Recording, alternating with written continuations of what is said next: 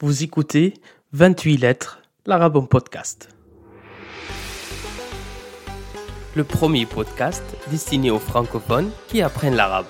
Je m'appelle Ahmad, ancien prof d'arabe, lassé de la manière d'enseigner les langues en France. J'ai créé ce projet sonore pour te faire découvrir l'arabe autrement. Entre anecdotes, conseils et stratégies, nous allons naviguer sur les eaux de ton apprentissage. Prêt à embarquer? Alors largons les amas. Mais avant, si tu aimes ce podcast, n'hésite pas à le partager sur les réseaux sociaux. Tu peux aussi laisser une note et un commentaire sur Apple Podcast ou sur ta plateforme d'écoute si elle te le permet.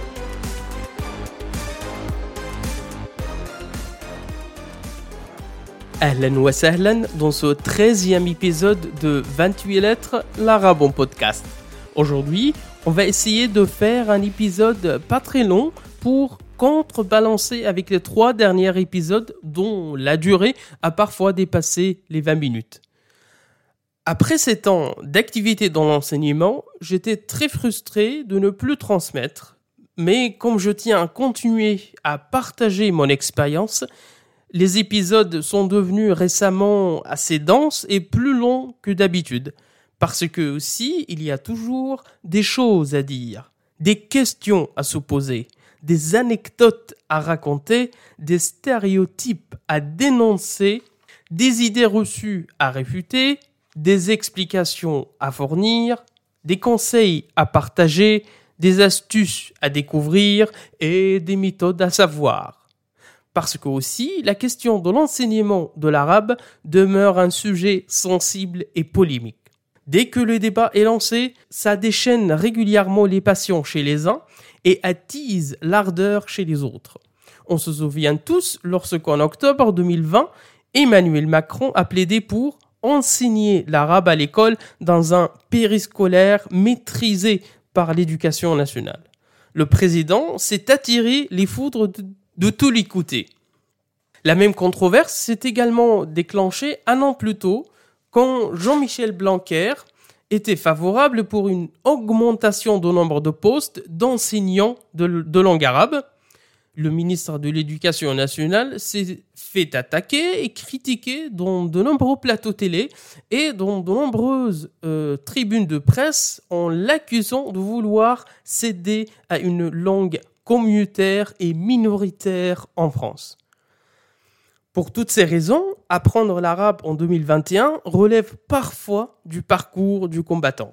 D'où l'importance d'en parler ici dans ce podcast et aborder tous les éléments relatifs à cette idée complètement biaisée que certains francophones se font de cette langue.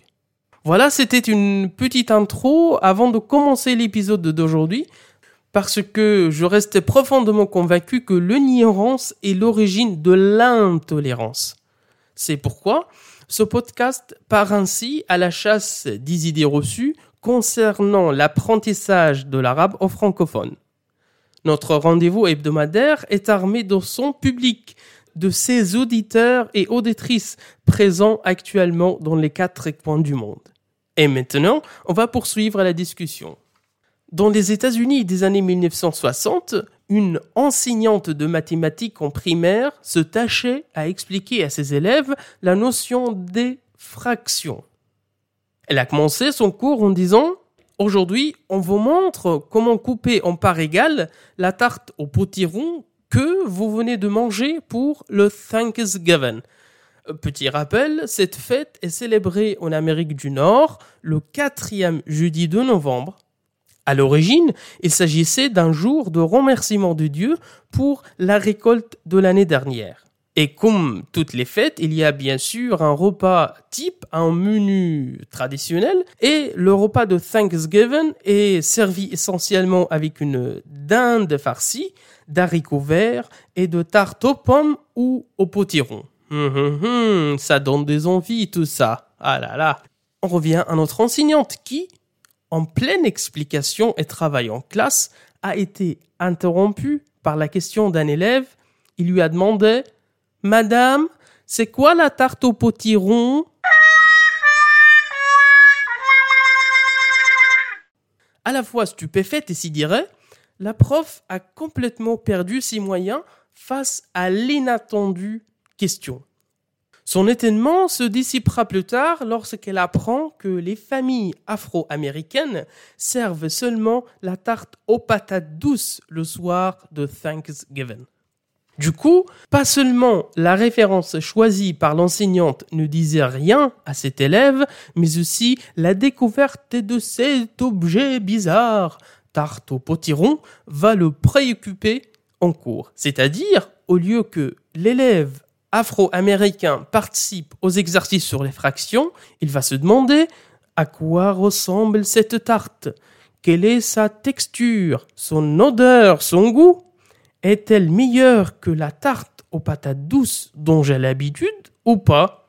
Ainsi que d'autres questions, des centaines de questions qui peuvent surgir dans la tête d'un gamin de 11 ans. Cet écart socioculturel qui pourrait très bien apparaître dans un cours de langue, et notamment avec la langue arabe, est un point qui mérite plus d'analyse. Je vais commencer par un point très simple qui relève de la vie quotidienne, qui sont les gestes et paroles de la politesse.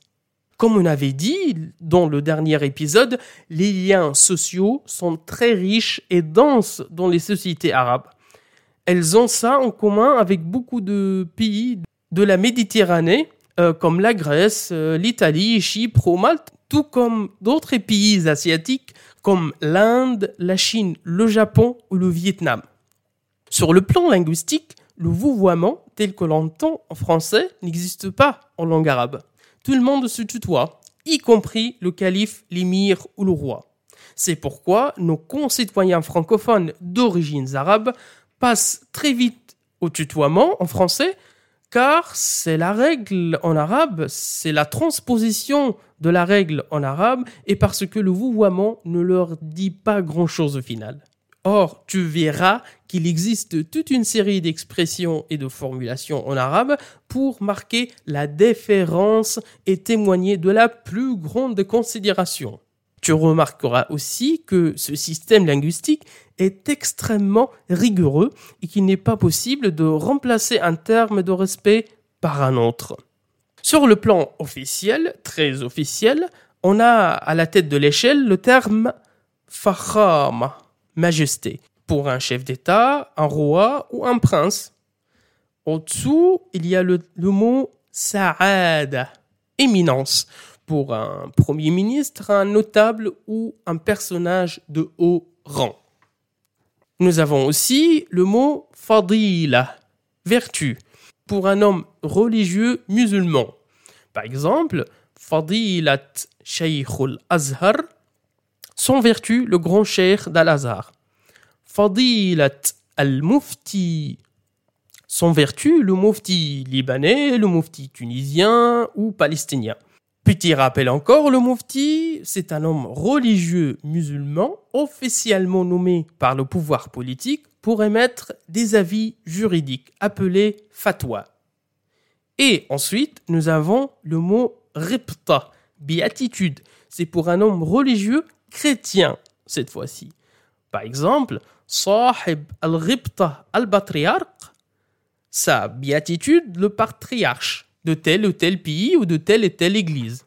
Ensuite, pour marquer le respect quotidiennement auprès de ses supérieurs hiérarchiques ou les aînés, l'arabe utilise principalement le terme hadrat, présence, comme hadrat al-muhtaram, monsieur respectable un tel, ou hadrat al-mudir, monsieur le directeur. Plus familièrement, on s'adresse à quelqu'un de même âge que nous en l'appelant ach, frère, ou ort, sœur. S'il est plus âgé, les termes hajj, pèlerin, ou hajj, pèlerine, s'imposent bien évidemment, ou encore am, khal, oncle, ou am, khal, tante.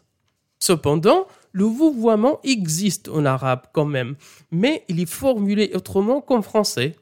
En fait, et pour marquer le respect à son supérieur hiérarchique ou la distance entre deux personnes, euh, comme le chef du village ou à une autre des catégories citées précédemment, on utilise le pronom personnel antum. vous, pour s'adresser à une seule personne, un peu comme en français. Il est aussi fréquent de doubler la formule, c'est-à-dire employer un des termes comme excellence, béatitude, éminence, etc., précédé de pronom antum.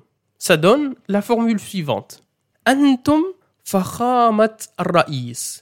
Vous, son excellence, ou vous, monsieur le président, etc., etc.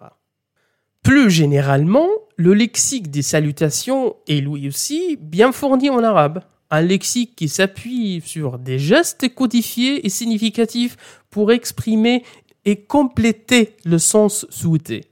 Je pense que tu as compris que la gestuelle est une tradition profondément ancrée dans la culture arabo-musulmane. Un peu comme nos amis italiens ou du sud de l'Espagne qui parlent plus avec les mains que autre chose. Dans les pays arabes, on embrasse la main, l'épaule ou le front d'un ou d'une plus âgée. Aussi, on dit shukran en levant la main droite sur le front d'abord, ensuite sur la poitrine. Traditionnellement, on ne fume pas devant ses parents, ni devant les membres plus âgés de sa propre famille, ni même devant les autres voisins du même immeuble ou quartier. Plus globalement, il s'agit de tout un art de vivre et de règles de convivialité. Un système socioculturel qui est certainement très éloigné de celui des pays européens, mais qu'il faut intégrer ou au moins y être attentif et sensible ou par tout apprenant en arabe. L'art de recevoir fait également partie des codes à assimiler et à comprendre sans vouloir me vanter, mais l'hospitalité arabe reste légendaire. Chez nos ancêtres, elle fut même un devoir sacré. Lorsqu'on reçoit un hôte, qu'on connaît ou pas, on lui offre gîte, couvert et dans certains cas, sécurité de ses éventuelles craintes. Et la poésie arabe classique est riche des anecdotes qui racontent qu'un homme ou qu'une famille s'est privé de son dîner pour le proposer à son invité. L'autre qui s'est exposé au danger pour le défendre. Un altruisme sans faille qui existait dans la péninsule arabique avant même la révélation de l'islam dans cette région. C'est le sens de la formule rituelle Ahlan wa sahlan, avec laquelle je commence toujours chaque épisode. Une sorte de contrat sur l'honneur qu'on traduit en 2021 par euh, bienvenue ou bonjour. Mais à l'origine, Ahlan wa sahlan signifie mot à mot t'as trouvé une parenté ou une famille, Ahl, et t'es accueilli dans une plaine, Sahl, loin des dangers et des menaces. Fin de sens ou fin de citation. Cette attitude hospitalière répondait sans doute aux besoins de la vie dans le désert. En fait, elle accordait une certaine sécurité aux voyageurs et aux passants pour alimenter un réseau de relations humaines. Ce réseau était indispensable dans un contexte austère, nomade et marqué par les conflits tribaux en perpétuel déclenchement. Les temps modernes et l'accélération du rythme de la vie ont malheureusement fait perdre beaucoup de cet esprit d'accueil.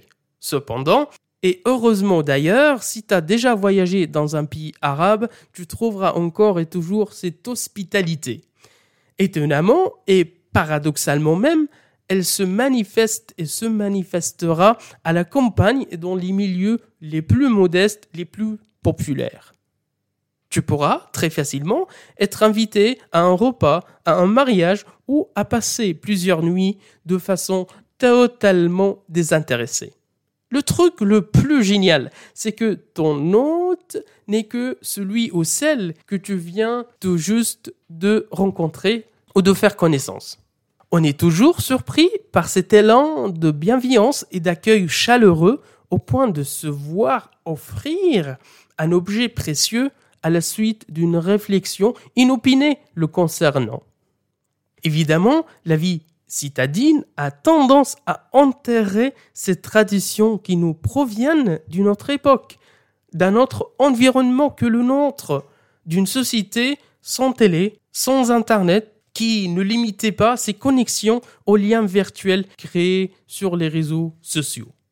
Heureusement, la langue arabe garde les traces de cette hospitalité à travers quelques expressions toujours d'actualité et toujours d'usage comme ahlan wa sahlan ou encore la formule al-bayt baytukum qui signifie notre maison est la vôtre.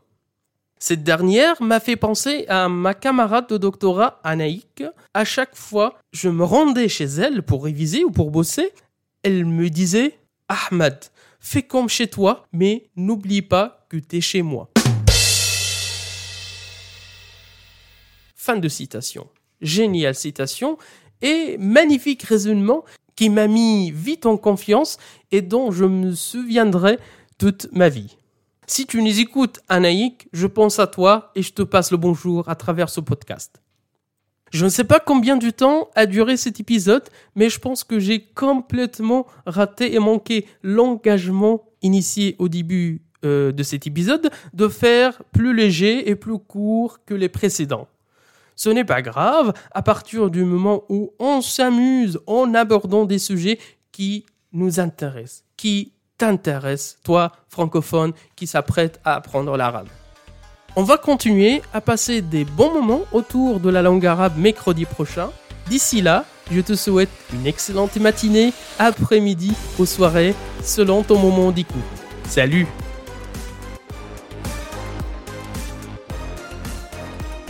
Merci de ne pas avoir quitté le navire en pleine mer. J'espère que tu es maintenant arrivé à bon port. Si cet épisode t'a plu, n'hésite pas à venir en discuter sur mon compte Instagram 28.lettres ou sur la page Facebook du podcast, t'as le lien en description. Si tu veux me soutenir gratuitement, une note et un commentaire sur Apple Podcast, ça ne te prend qu'une minute et ça m'aide énormément. À très vite sur Instagram, sinon à mercredi prochain.